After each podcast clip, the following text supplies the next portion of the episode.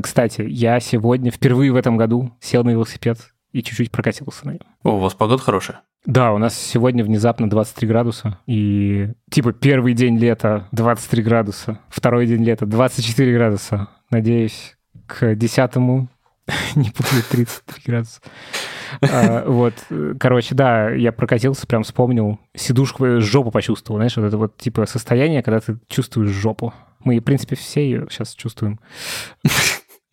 Так, какую-то эфемерную. Ну да, но тут она вполне физическая, вполне на твердой сидушке. Короче, прикольно. Мне, правда, надо сводить велик в ремонт. Ну, в смысле, чтобы его там почистили. Все это же... Там у меня цепь была снята. Я, значит, ее надевал просто какой-то, значит, как-то там... У меня еще ключей нет под рукой весь в солитоле в этом сраном. Короче, надо это привести в порядок его. Отлично. У нас э, этот я возил уже на обслуживание, один раз только покатался. Сколько стоит обслуживание у тебя? Типа в районе 300 крон, это типа две с половиной тысячи рублей, наверное. Ага, прикольно. А там прям это, ну, похоже на российские гаражи или там, ну, такое все цивильное? Нет, э, там получилось, что компания буквально приехал какой-то перевозной пункт, не знаю, и там вылезли чуваки, вытащили все инструменты, прямо а, на улице чинили где-то во дворе. Блин, сервис офигенно. Это как у меня родители э, уже там сколько лет, 10, даже больше, вызывают этих шиномонтажников в гаражи, и все наши семейные машины там, значит, такая же херня. А это типа, они предлагают, этот сервис предлагает подписку. Если ты подписан, ты можешь позвонить им в любой момент, они к тебе приедут и починят у тебя велик.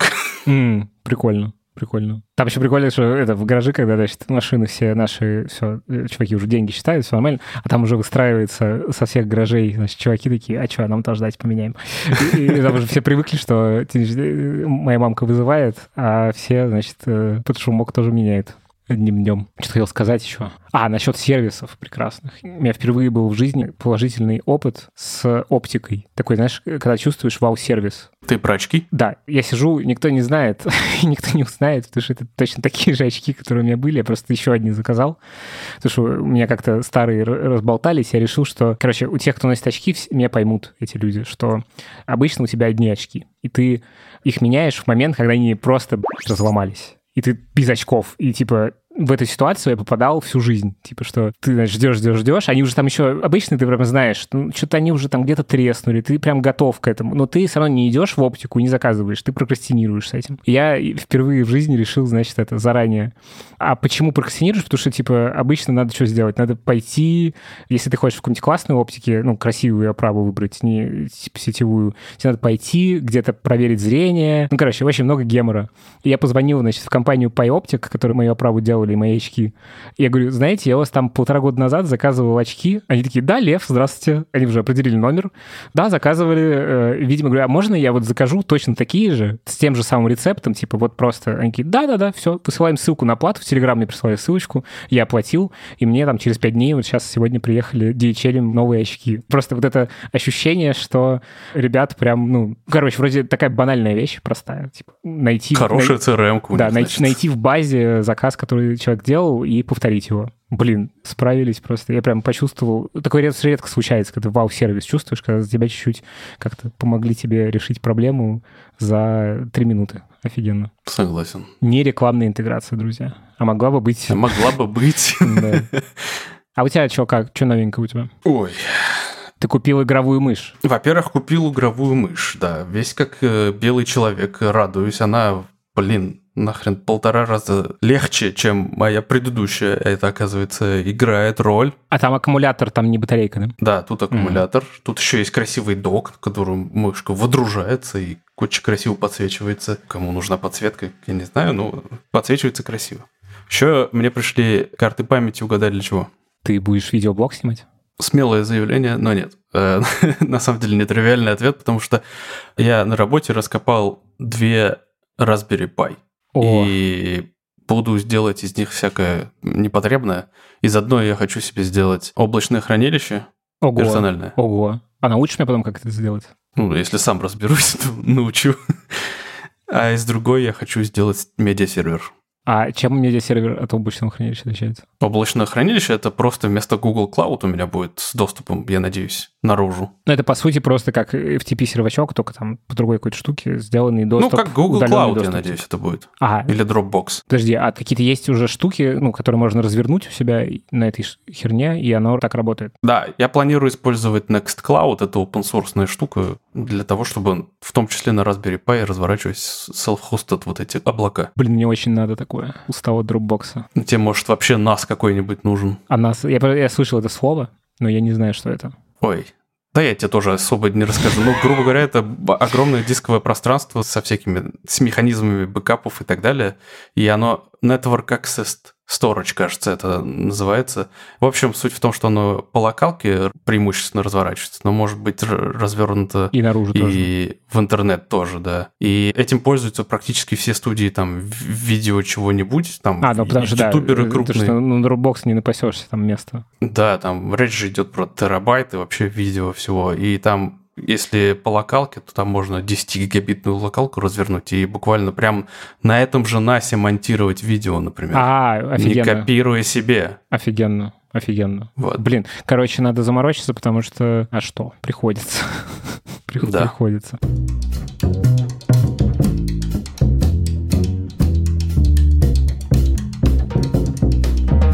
Всем привет! Это подкаст Хоба, подкаст людей, которые не говорят сначала «привет», а просто что-то там про мышки, про облачные хранилища и Raspberry Pi. В общем, это подкаст Хоба, мы здесь встречаемся раз в неделю, и нас шестеро, и мы в разных конфигурациях встречаемся. И меня зовут Лев. Меня зовут Адель. И перед тем, как мы начнем, важно вас призывать, значит, зайти в описание этого выпуска, посмотреть всякие ссылочки, которые там есть, зайти в наш чатик, зайти на Boosty, там добавить свою карточку и нас отблагодарить. И если вы за границей живете, то можно пойти в Patreon подписаться, а если в России и у вас русская карточка, то идите на Boosty. Ну и поставить нам оценку, написать отзыв в подкаст-платформе. Мы прям реально в этом нуждаемся, потому что мы вот сейчас до записи с Аделем обсуждали, что мы сами в каком-то затишье находимся, находимся. И сами как-то какие-то в замершем состоянии. И фидбэка никакого особо нет. Вот если фидбэк будет, нам будет приятно, и мы будем придумывать всякие новые форматы. Типа того, что Коля вот сейчас сделал, выпуск, моновыпуск. Вот. Соло. Соло, да. да. И, в общем, мы готовы к экспериментам, но хочется реально услышать ваши голоса, почитать какие-то приятные комментики и вообще рассказать, при каких обстоятельствах вы нас слушаете, например. Можете зайти и в отзывы это написать. Ну и в чатик. Да, и вакуум, особенно такой вакуум вакуум именно в отклике очень деструктивно влияет на нашу мораль. Я просто хотел бы еще напомнить, что у нас есть YouTube-канал, который мы не забросили, которым публикуются тоже все выпуски, и там у каждого выпуска есть уникальная обложка. Да. Вот. И если вы напишите в комментарии, что она классная, художнику будет очень приятно. Да, можем сказать, как зовут художника еще. Да, художника зовут Аида. Да.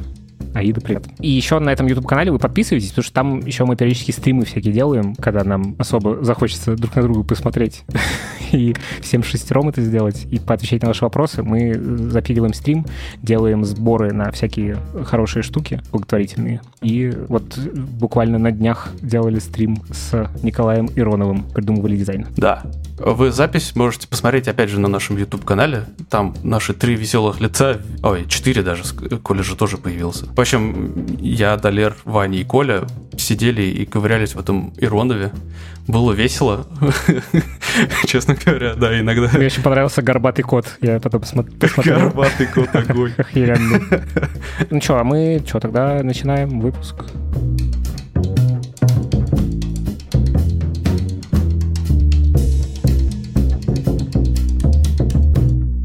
Мы сегодня с тобой не сговариваясь, принесли какие-то новости про трансплантацию органов. Я вот буквально прочитал твою новость и наткнулся на свою, я думал, в тему будет просто. Да, в общем, я когда-то в каком-то выпуске, когда я последний раз появлялся, я жаловался ребятам, что я не понимаю, где искать инфоповоды, чтобы приходить и их обсуждать.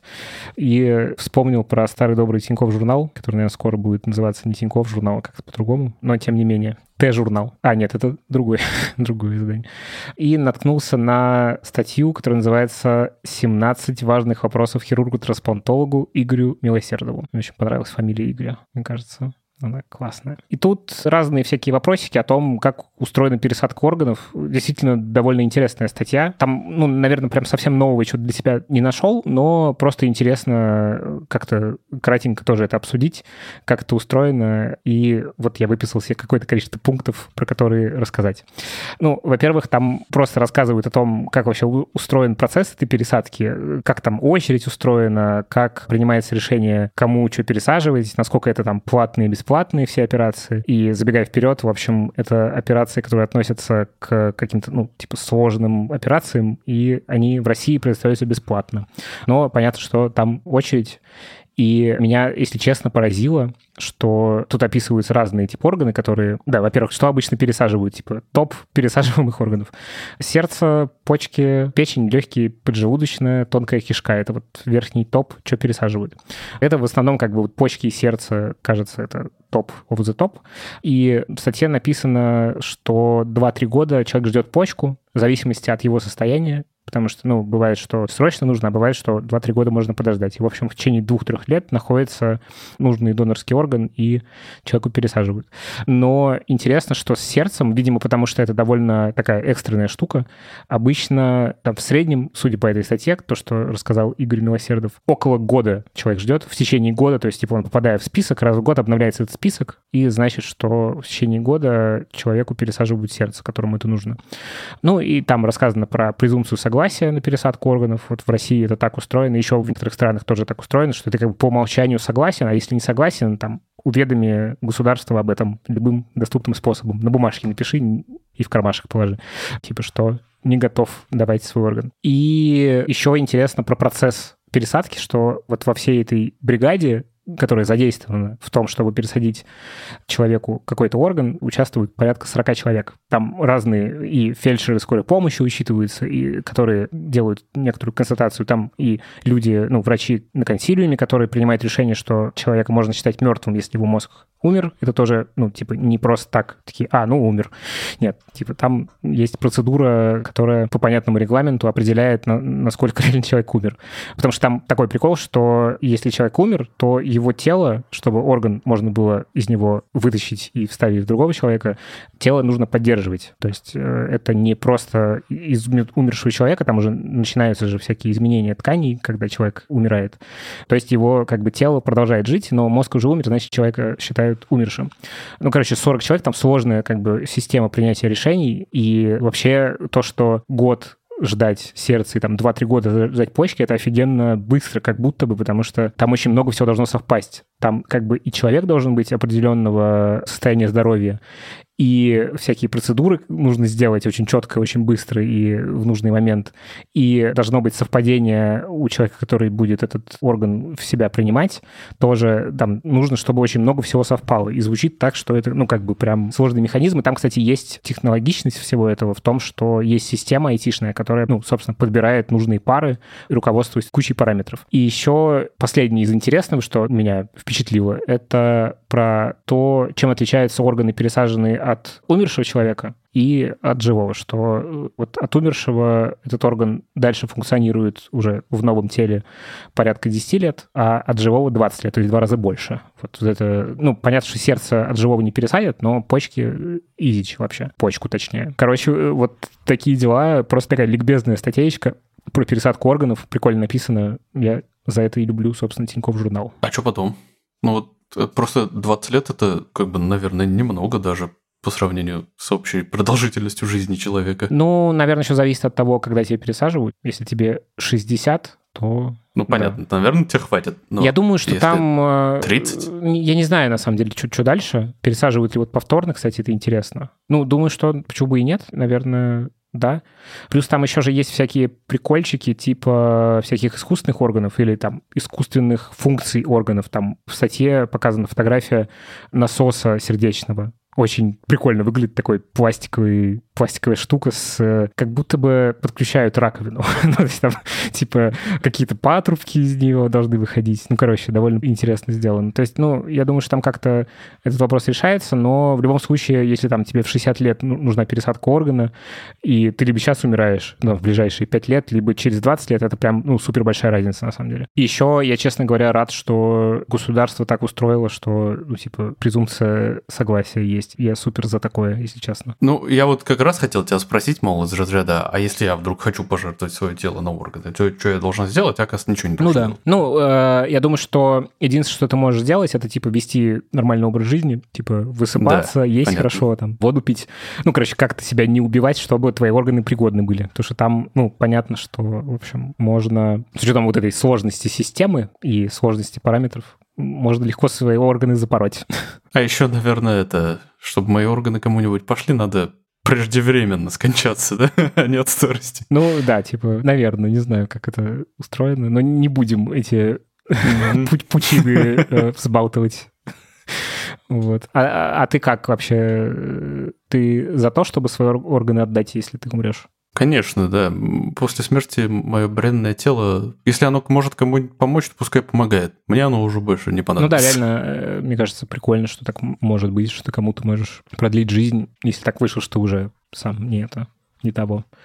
Там, кстати, э, спросили его про черный рынок органов. И я, честно говоря, когда вот почитал, ну, типа, о том, как устроена процедура, я думаю, господи, какой черный рынок. Ну, это же не просто тебе там в подвале, э, это в Футураме такая серия была, где там в подворотне какие-то чуваки пересаживали какие-то жабры Фраю, хотели пересадить, его Лила спасла. Я просто пересматриваю Футураму, большое удовольствие получаю. Ну, короче, что это довольно, типа, тяжелая, сложная, высокая умственная активность, которая, ну, как бы подпольно, ты ее особо как будто бы, ну, ее сложно сделать. Особенно, чтобы результат был нормальный. Понятно, что тебе могут пересадить все что угодно, ты умрешь через три дня, ну, типа, нормально. Но из интересного прикольно, что наказывается не только, типа, человек, который изъял органы, там, и продал пересадку, и пересадил, а еще и пациент, который на это согласился, типа, там тоже есть меры наказания. Ну, типа, это у всех разные какие-то законодательные нормы с этим связаны, но в целом везде наказываются все. Но, в общем, я представляю, что, ну, у меня есть ощущение четкое, что это какой-то, ну, может быть, какие-то есть супер влиятельные какие-то, значит, врачи и очень богатые люди, которые делают. Ну, там, мне кажется, процент этот очень маленький, а в основном, мне кажется, нас пугает этой всей пересадкой органов, что это миф какой-то. Ну, типа, потому что, ну, слишком сложная херня. Я представляю, что тебе надо, типа, еще по параметрам подобрать нужный орган, типа, как-то его изъять, где-то найти. Ну, это какой-то сюр, мне кажется. Да, мечты подростков продать там почку и купить себе видеокарту. Да, да. Это да. просто сказка. Да, еще, ну, с учетом того, что даже вот у государства, у которого есть большая часть данных о том, типа, кто есть что, у кого какая группа крови, там, ну, типа, более-менее хоть как-то централизованная система, даже у них уходит, типа, там, 2-3 года на поиск почки. Ну, типа, мне кажется, что это как, какой-то сюр. Но если вы знаете что-то про пересадку органов нелегальную, не пишите этого нам в чат ни в коем случае. Да, мы будем вынуждены доложить это органам. Нам не хочется. Да. Я как раз буквально прочитал сегодня вот эту твою статью, и буквально сразу после этого натыкаюсь на новость с ножа, которая звучит так. Трансплантологи впервые успешно пересадили печень, которая была вне тела донора, целых три дня. В общем, они создали специальный огромный аппарат, называется перфузионный аппарат для жизнеобеспечения донорской печени – и его сложность заключается в том, что он эмулирует большинство вообще жизненных процессов человека. То есть как будто бы создали прям вот искусственное тело для него специальное. Да-да-да. Там есть э, аппарат, который насыщает кровь кислородом. Там есть э, несколько систем фильтрации, которые будут имитировать почки. Там даже есть имитатор диафрагмы, который давит на печень, имитируя движение и дыхание легких человека. В общем, таким образом им удалось сохранить жизнеспособность печени в течение трех дней, а необходимо это было потому, что у донора было несколько диагнозов, которые в целом в обычных случаях ставят крест на этой печени, потому что исследования, которые необходимо провести над этой печенью, длятся слишком долго, и печень просто умирает. И, а благодаря этому аппарату она продержалась достаточно долго, была пересажена человеку, и он уже больше года в целом живет нормальной жизнью. Блин, ну, конечно, меня поражают такого рода технологии. Мне кажется, что меня обычно же пугают технологии. Я же дед. А тут какое-то у меня есть чувство такое, ну, блин, ну, все идет куда надо. Ну, типа, реально люди взяли печень, омыли всякими веществами, она подождала три дня, потом ее пересадили аккуратненько. Ну, как классно. Наверняка там много всякой IT-шняги еще в этом используется, всяких моделей. Наверняка, наверняка. А вообще в целом они говорят, что при помощи этого аппарата печень может ждать пересадки 7 дней. Что тоже дофига. Блин, класс. Да. Это классно. Давай дальше. Я прочитал с удовольствием эту новость и, честно говоря, преисполнился ненависти к этому человеку. Э, да, тут э, интересная статья на трендах РБК, РБК Trends. Я знал эту историю, просто прикольно, что ребята ее выцепили и досконально рассказали. Эта статья называется так «Как один ученый убил миллионы людей и чуть не уничтожил Землю». Звучит интересно. Ученого зовут Томас Миджли, и, собственно, в чем замут? Я не буду сейчас полностью все, все пересказывать, но как бы общий смысл такой, что на заре автомобилестроения в 10-20-х годах, то есть 1910-х, 1920-х, производители пытались как-то научиться повышать октановое число бензина, чтобы машины не так громко шумели и не так много выхлопных газов производили. Вот. И многие химики над этим думали, типа, что туда добавить, чтобы октановое число повысилось, ну и частота бензина повысилась, и типа коммерчески и как бы экологически было лучше. И вот этот ученый, которого зовут Томас Миджли, он больше пяти лет экспериментировал, разные добавки, значит, к бензину добавлял. Меня поразило, что он туда добавлял добавки от сливочного масла до телура. Ну, то есть, типа, вообще все перепробовал чувак. И в декабре 2021 года наконец-то нашел вещество, которое называется тетраэтилсвинец. И в радостном звонке, как тут говорят, кеттерингу, кеттеринг — это, собственно, руководитель по исследованию General Motors, который возглавлял эту лабораторию и нанял, собственно, этого Томаса к себе, Томаса Миджли, в лабораторию, чтобы он, собственно, добавлял туда сливочное масло и телур, и, наконец, дошел до тетра свинца. И, собственно, таким образом появился этилированный бензин, который начала производить компания Ethyl, да, правильно она звучит. Этил? Этил, да. Компания Этил. И туда вошли, то есть это как бы такой картельный сговор, значит, General Motors, DuPont и Standard Oil, которые, значит, увидели пользу этого этилированного бензина, и все, значит, начали как не в себя этот бензин производить. И дальше началась интересная вещь, потому что, собственно, в слове тетраэтилсвинец есть слово свинец. И свинец очень токсичное вещество, которое, попадая в организм человека, делает вид, что оно кальций и откладывается в разных тканях, особенно в костях. И вообще всячески отравляет жизнь человека, у которого, собственно, каким-то образом этот свинец в него попадает. Короче, этого бензина произвели безумное количество, и очень много людей отравилось, собственно, этим свинцом, который там во всем этом содержался. И там уже, в принципе, звоночки довольно быстро появились, потому что после запуска вот этой компании э, совместной, которая, значит, этилированный бензин производила, у десятых рабочих были симптомы отравления, а пятеро умерли. Ну, то есть как бы уже что-то было не так. Но это годы свободы. Никто особо... Ну, умерли там какие-то рабочие. Ну, нормально. И в итоге тут как бы есть некоторая статистика, которую в статье на РБК трендах указывают, что, ну, во-первых, почему все это плохо? Ну, понятно, типа, это вредно, а еще это повреждает мозг, это помогает развитию хронических заболеваний и снижение IQ населения планеты примерно на 800 миллионов пунктов. Не знаю, много, ну, наверное, много. 800 миллионов пунктов. Звучит много. Вот. И вообще, короче, этот этилированный бензин довольно стрёмная херня. Еще, кстати, есть статистика, которая говорит о том, что из-за этого этилированного бензина еще уровень преступности повышался. Люди дышали выхлопами в детстве, свинец накапливался в теле, и разрушалась нервная система, и люди вели себя неадекватно. Короче, это жесть. Ну, типа, если честно, это жесть. Этот бензин запретили в 70-х годах. Ну, Опять же, не везде, где-то он продолжается, но его, значит, с 76 года по 89 годы в США его использование снизилось, снизилось на 99%. Ну, то есть как бы победили проблему дистиллированного бензина. Но, конечно, меня больше всего эта история, конечно, ну, поражает, что две вещи. Первая вещь, что, ну, типа вот какой-то чувак в какой-то лаборатории при определенном финансировании может сделать какую-то такую штуку, которую так коммерчески всем интересно будет, что о последствиях никто не подумает, и вот к чему все это приведет. Это, ну, типа, поражает масштаб и как, масштаб условно личности и масштаб денег, которые во все это, в эту личность вложены. А вторая вещь меня поражает, это то, что Томас Миджли, он не остановился на этой всей истории, он продолжил дальше свою научную деятельность. Прежде чем ты перейдешь к его да. следующим злодеяниям, я вот, все-таки есть цифры, которые прям усугубляют эти как будто последствия, потому что Здесь написано, что множество негативных эффектов от этого вещества до сих пор да. убивает от 600 до 900 тысяч человек ежегодно, потому что это ничего не везде бензин этот запрещен. Цифра жесть. Абсолютно. 900 тысяч человек в год. Ну да, и какие, какие последствия дальше, тоже не очень понятно.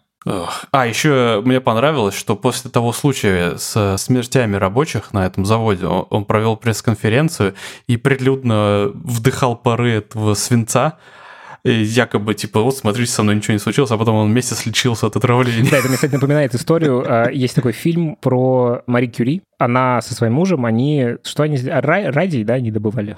Пытались его как-то... Они открыли эффект радиации. Да, они, да. Э, значит, открыли эффект радиации, и там некоторый прикол был, собственно, с этой радиацией, потому что там же, ну, красиво светится. И дальше на протяжении какого-то количества лет, пока еще не всекли люди, что это полный пиздец, типа, и это убивает, что радиация вообще-то опасна, производилась всякая дрянь. Какие-то часы, значит, с этими нанесенными радиоактивными точечками, чтобы красиво стрелки... С фосфором, С, с фосфором, да. да. Не, с фосфором это... И ладно, радием, кстати. Сначала с радием. Вот это самый прикол. Да. Какая-то тушь для ресниц. Ну, короче, короче, там был полный Типа, какие-то люди это использовали, типа, в лечении, говорили, ну, это, типа, новое средство от всех болезней излечит. Ну, короче... Со всякими наркотиками да, то есть вот было, да, детям мы давали. интересно проконтрастировали с прошлой новостью. Тут мы, как бы, с одной стороны, показали влияние науки, как бы, на благие цели, а тут как бы люди красят ресницы радием. Просто жесть. И вдыхают свинец на пресс-конференции. Я надеюсь, в нынешних реалиях это невозможно, потому что сейчас прям любой чих проверяется, должен быть сертифицирован. Я думаю, далее. что... Надеюсь. Ну, короче, я не столь романтично все смотрю. Мне кажется, что что-то мы просто не знаем до конца. Ну, то есть мы же не знаем на 100%, что на что влияет. И тут, конечно, повлезают всякие люди, которые говорят, вот, мобильные телефоны рядом с, в кармане, или там еще что-то. Вышки 5... Писька да, Вышки 5G, вот это все. Ну, короче, дальше чувак не остановился, и в 20-х годах по заданию General Motors он разработал вещество для более эффективной работы холодильников. Вещество называется фреон. Вы, наверное, слышали это, название этого вещества. Вот, его тоже используют повсеместно. Ну, и как бы тут э, история довольно понятная, что, собственно, создание фреона и его повсеместное использование влияет на то, что озоновые дыры появляются. Тут мы не будем описывать весь процесс. Можете зайти статью почитать, мы ссылочку приложим. Короче, удивительно, как это устроено. Умер, кстати, Тут, да, мне понравилась последний абзац этой статьи, которая называется как «Смерть злого гения». Я не знаю, кстати, вот опять же, интересно, насколько он ну, чувствовал, что он злой гений. Ну, как бы вот непонятно. Да, непонятно. Типа... Но в одном из исторических каких-то трактатов писали, что его чутье к нанесению вреда было практически зловещим. То есть как будто бы он скажем так. Ну, то есть что-то через него к этой энергии что-то проходило. ну, типа, он как бы, может быть, даже сам не хотел зло делать, но так вышло, что где зло, там он тут как тут.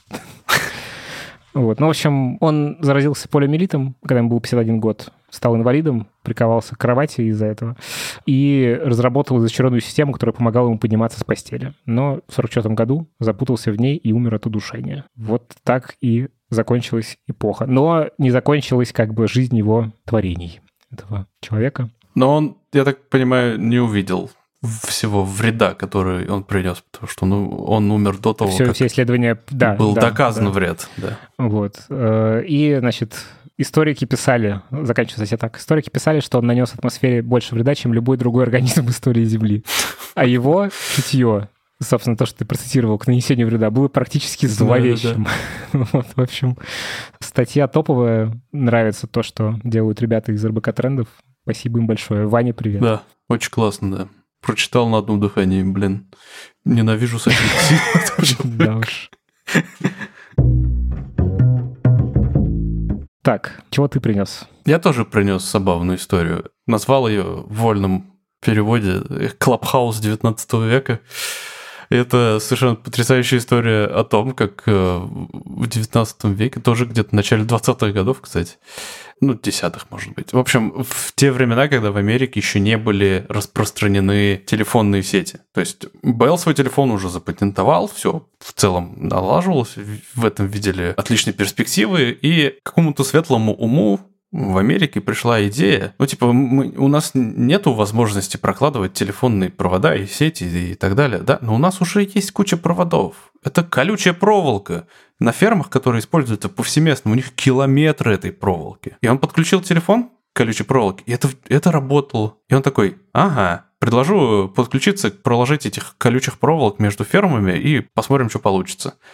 Да, там были некоторые сложности с исполнением, потому что проволоку приходилось заземлять, разумеется, качество связи было, блин, а не с, чем, не с чем, конечно, было сравнивать, но я предполагаю, что оно было паршивое. Но, тем не менее, это работало, и это была первая в своем роде такая сеть, целая запутанная сеть. Там было подключено огромное количество хозяйств, и у них была целая такая забавная э, схема, скажем так, у них вместо телефонных номеров да, вот меня была тот же вопрос, типа, система как звонков. Комму- коммуцировалось все, типа. В общем, это представьте себе, что это просто обычный телефонный сигнал, как внутри дома. То есть, если ты один трубку то ты поднимет, слышишь, то типа. другой, если трубку поднимет, он все услышит. Да, всех услышит. И, собственно, коммутаторов тоже никаких не было. И в итоге они делали таким образом, чтобы у каждого хозяйства был, например, кодовый звонок то есть там два коротких, один длинный, там три коротких. И, короче, все знали, вот это значит звонят в эту ферму. А, то есть как бы эти звонки слышали все, но тот, кто говорит, все это слышали, вот там да. мои два коротких, один длинный, значит, это ко мне.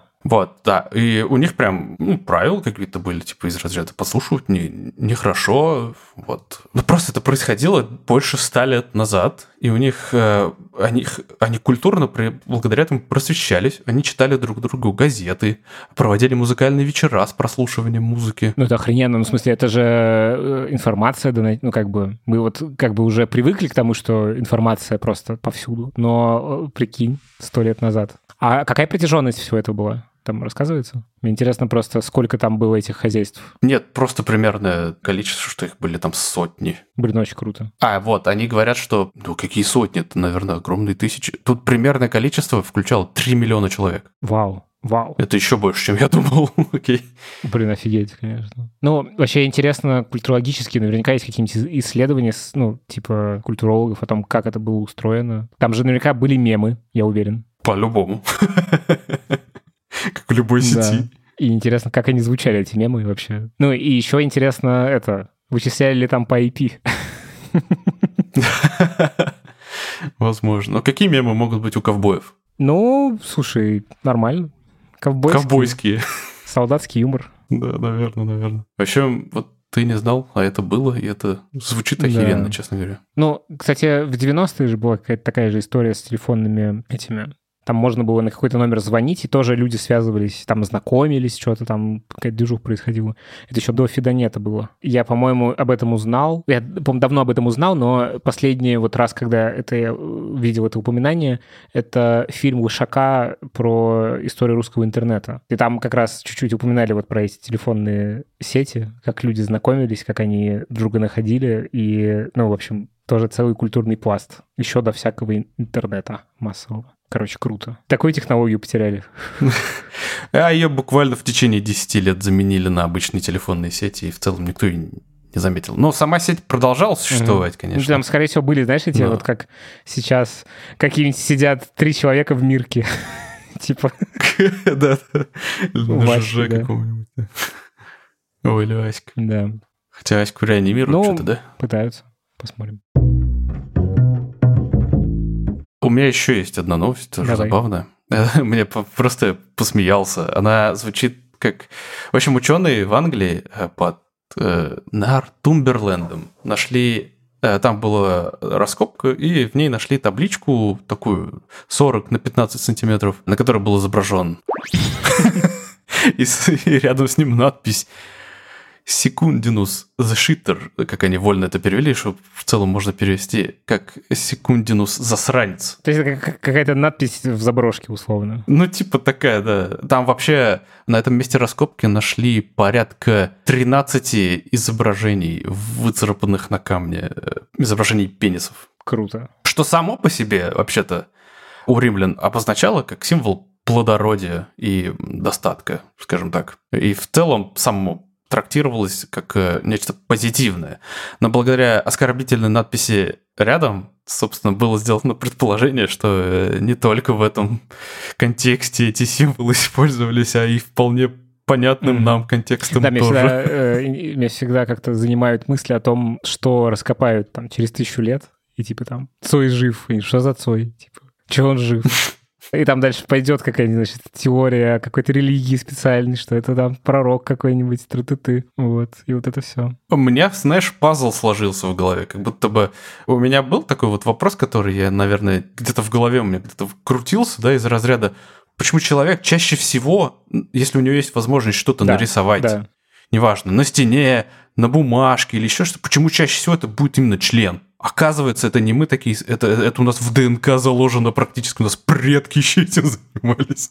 Да-да. Ну и оскорбления в том числе. Ну, короче, человек как будто бы не очень меняется. То есть, типа, сто лет назад уже, значит, телефонные сети были, и, по сути, такой как бы прото-интернет в каком-то смысле. Прото-клабхаус, как ты его назвал. А еще до этого люди занимались примерно всем тем же самым. Вот. 1700 лет назад это произошло. Офигенно. Написание на стенах не меняется. А Еще одна такая тоже насущная новость, э, буквально сегодня, на момент записи, в среду.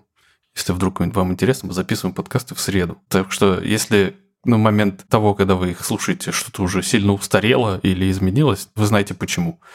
В общем, Маск, наш светлый солнышко и так далее, разослал всем сотрудникам компании Tesla письмо, в котором он прям довольно в ультимативной форме сказал, что либо они сейчас все возвращаются в офис, либо можете вообще в целом уходить. Вас тут никто не держит. И это дико смотрится на фоне всех а, остальных крупных компаний в Кремниевой долине, потому что и Google разрешил работать полностью удаленно, и в целом и в Microsoft нет никаких э, ограничений, и во всех остальных тоже компаниях, и Amazon, и Netflix. В общем, все как будто бы плюс-минус привыкли к удаленной работе, а учитывая высокую конкурентность за кадры в этой области вообще, это решение выглядит еще более абсурдным, потому что многие на самом деле жалуются на несовершенство программного обеспечения в Тесле. В инсайдах прослеживается, что как будто бы у них э, недостаток квалифицированных программистов. А подобные новости негативно влияют на общий имидж компании. Чтобы нам было интересней, я попробую вот со стороны Илона Маска на это посмотреть. Ну, вообще, даже не со стороны Илона Маска, а с какого-то собирательного образа, ну, человека, который делает бизнес, типа. И я вот чем старше становлюсь, тем больше у меня каких-то... Я называю это движением, значит, консерватизму. А Илон Маск тут выступает абсолютно, ну, типа, дедом, который говорит, да вы за***ли ну, типа, хватит уже сидеть там у себя, значит, вверх одет, низ раздет, значит, на своих зумах. Типа, приходите, блядь, давайте работать. Ну, типа, у него такой как бы дедовий твиттер в этом смысле. Так он выступил. И я, с одной стороны, мне кажется, даже чуть-чуть как-то понимаю эту точку зрения, потому что, ну, если честно, все самые прикольные штуки, которые я когда-либо с кем-то вместе что-то делал, они всегда возникали как-то вживую преимущественно. Понятно, что там был момент как бы пандемии и всего, и там как бы выбора у тебя нет. Но всякая творческая совместная работа вообще прикольно, когда вы рядом находитесь, и когда вы вместе можете задать нормальный вопрос. Типа не писать в тележку и ждать ответа, и вообще обрывать свой ну, поток сознания из-за того, что человек там типа пошел пообедать, ты не знаешь, типа, где он, и не понимаешь, э, тебе не хватает какого-то кусочка пазла, чтобы что-то решить. А, ну, типа, Вася с Петей сели и договорились. И мне кажется, что это на самом деле мы, с одной стороны, вот посмотрели на мир, где все ремоут и все такое за эти там два с лишним года, и дальше запрос будет скорее в сторону типа совместной работы. Как бы это ни, ни грустно было. Тем более, это интересная точка зрения. Я не, не уверен, что это прям 100% так, но я тут записывал интервью для подкаста Handflow, и Ксения Окунцева, с которой мы записывали этот подкаст, она рассказывала о том, как сейчас меняется рынок найма. Ну, она работает на, на России, у нее агентство, но оно как бы такое полумеждународное. И она понимает, что происходит с наймом за рубежом. И, кажется, мы пришли к точке, где вот все говорили, типа, IT-рынок перегрет. Очень много запроса на условных разработчиков и мало разработчиков. А сейчас, кажется, из-за вот этой всей ситуации, которая происходит из-за геополитической обстановки и из-за очень многие захотели сейчас там из России уехать и релацироваться, и перевестись в какую-то заграничную компанию, но спрос там не такой большой сейчас. Даже не в смысле, что это там люди из России и там какие-то проблемы с этим, а просто, что в России очень сильно все-таки развито IT, и такого объема разработчиков не нужно везде так много. И многие компании сейчас иностранные, они как бы, ну, радостно похватали самых прикольных, которые решили эвацироваться. И они этим занимались давно уже. Ну, в смысле, это не только после 24 февраля люди решили переезжать. Очень много кто... Вот ты живой пример. Ты хотел уехать за границу работать. Они самых лучших похватали, а сейчас как бы э, очень большая часть рынка, они не понимают, куда им, потому что такого большого запроса нет. И это интересно с точки зрения изменения вот этого тренда. Ну, типа, мы все говорили там рынок кандидата, типа, тут у вас слишком маленькие печеньки нужны другие. Ну, типа, и там значит, сидишь, выбираешь из 15 офферов. Сейчас ситуация чуть-чуть меняется. А еще там есть некоторый прикольный эффект, который меня поразил тоже, что там же двухсторонняя была история с рекрутерами как бы и разработчиками. Разработчики сидели, работали, значит, и им в личку каждый день по 15 сообщений писали там, ну, пожалуйста, там, давайте, может, поговорим с вами, там, ты, ты, ты. А разработчик говорит, иди отсюда. У меня 100 офферов есть. А сейчас рекрутеры, ну, поменялась немножечко обстановка, и распределение сил поменялось, и многие рекрутеры мстят. Они говорят, да, пишешь ты мне, ага, привет, пока, дружок. Вот. Ну, то есть, как бы, я думаю, что это, конечно, устаканится, это такой маятник раскачивающийся, но интересно, как вообще все меняется. В общем, да, лишнее напоминание о том, что ведите Корректно, себя как да. люди со всеми. Поэтому, как бы, крик души Илона Маска мне в каком-то смысле даже чуть-чуть понятен. Возможно, там реально все что-то начали хуй забивать на работу. Вот. А может быть, ну, не знаю, просто он так он вообще сейчас очень много ипотирует. Он какой-то персона медийная прям совсем. Ох, что-то он в последнее время прям, да, как будто бы нарывается на какой-то конфликт со всеми подряд. Недавно его захарасили, не знаю, за то, что он просто... Он, он не то, что просто, в смысле, он совершил неправильную вещь, он э, спил мем. Он украл мем у информационного агентства, которое у нас, типа, ну, такое шуточное издание, которое такие э, забавные выдуманные новости постит, как у нас и Апанорама есть. У зарубежного такого же издания он украл мем, и причем на этом меме он обрезал ссылку на этот Паскуда. сайт на этого издания. Вот, ему это э, представители этого издания, конечно, написали, типа, сказали, типа, ай-яй-яй, нехорошо.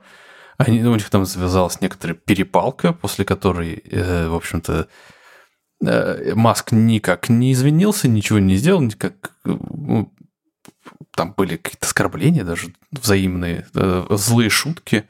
А издательство, наоборот, э, взяла, скажем так, такой выдохнула, видимо, и выпустила официально э, значит, материал у себя на сайте о том, что мы повели себя неправильно, в общем-то, так делать нехорошо, мы сагрились. Ну да, но, знаешь, тут как бы еще прикольно, что все свой пиар получили. Ну, типа, и эти ребята, ну, типа, Илон да. Маск, ну, типа, нормально все. Можно потом сказать, мы сагрились, сорян. А тут как бы 500 упоминаний по мировым СМИ. 500 да, тысяч, да, да. наверное. Так что, да, в целом, наверное, все плюс-минус в плюсе. Ох, И еще, кстати, забавная ситуация сейчас происходит. Мы это обсуждали у меня как раз на работе. В Твиттере вышел в, в тренд хэштег Swedengate. Новости с полей, можно сказать, ага. горяченькие. Пересказываю с чужих слов, на самом деле, как это, с чего началось. В общем, на Reddit вышла история о том, как э, чувак гостил у своих друзей в Швеции, и ему не предложили поесть. Ну, то есть, э, они ужинали, а его ему не предложили. Сказали, типа, вон, если хочешь, можешь там в комнате посидеть. Ужасная ситуация, если честно. отвратительное, в общем-то. И на самом деле, как э, мои коллеги шведы сказали, что в целом это не такая уж прям невероятная ситуация, но это более как-то связано именно со старшим поколением. И он затрудняется ответить, почему. Ну, в общем, как-то так вот исторически сложилось. Ну, типа, что это какая-то норма или что? Ну, да, типа. И еще одна была история от э, моего менеджера. Он из Шотландии. Он рассказывает, что его брат, кажется, когда они были детьми, был в гостях у своего друга, который сын шведских иммигрантов, которые тоже живут в Шотландии. И они ему сказали, типа, а зачем-то он приходил в гости, типа, вроде позвать его погулять или что-то в, этом духе. Э, родители этого парня сказали посидеть, значит, этому брату в комнате этого парня. Он просидел там порядка получаса, а потом этот друг к нему пришел в свою комнату. Выяснилось, что они обедали, а, соответственно, другого ребенка не, не пригласили, который ну... к нему в гости пришел. Вот, в Твиттере шторм просто. Там сразу мемы. А, а что? Ну, типа, что жадные или что? Ну, типа, да, все шведы жадные, в общем. Блин, ну мало ли, ну, типа, у них не входило в планы кормить еще какого-то ребенка. Ну, типа. Ну, ну да. невежливо. Ну, как ты ребенка не предложишь, что ли, даже? Не, ну, зависит от твоей ситуации финансовой, мне кажется, еще. Может, у тебя там рассчитано все. Не знаю, блин. Я свою порцию отдам тогда. Нет, это, это понятно, у нас просто по-другому устроено. Ну, не знаю. В общем, там уже мемы пошли из разряда. Как подготовиться к походу в гости к шведу. И там полные карманы бутербродов. А я со своим, значит, контейнер.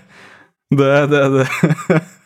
Да. В общем, да. Э, внезапно, в общем, какой-то шит-шторм. Удивительно, как это. Хотя, казалось бы, ну, какая-то... Мне кажется, что это не впервые такое случается в мире. Ну, типа, что кого-то не позвали к столу. Да, я не знаю, почему именно как бы в Швеции такая в фокусе оказалась. Ну, ладно. Да.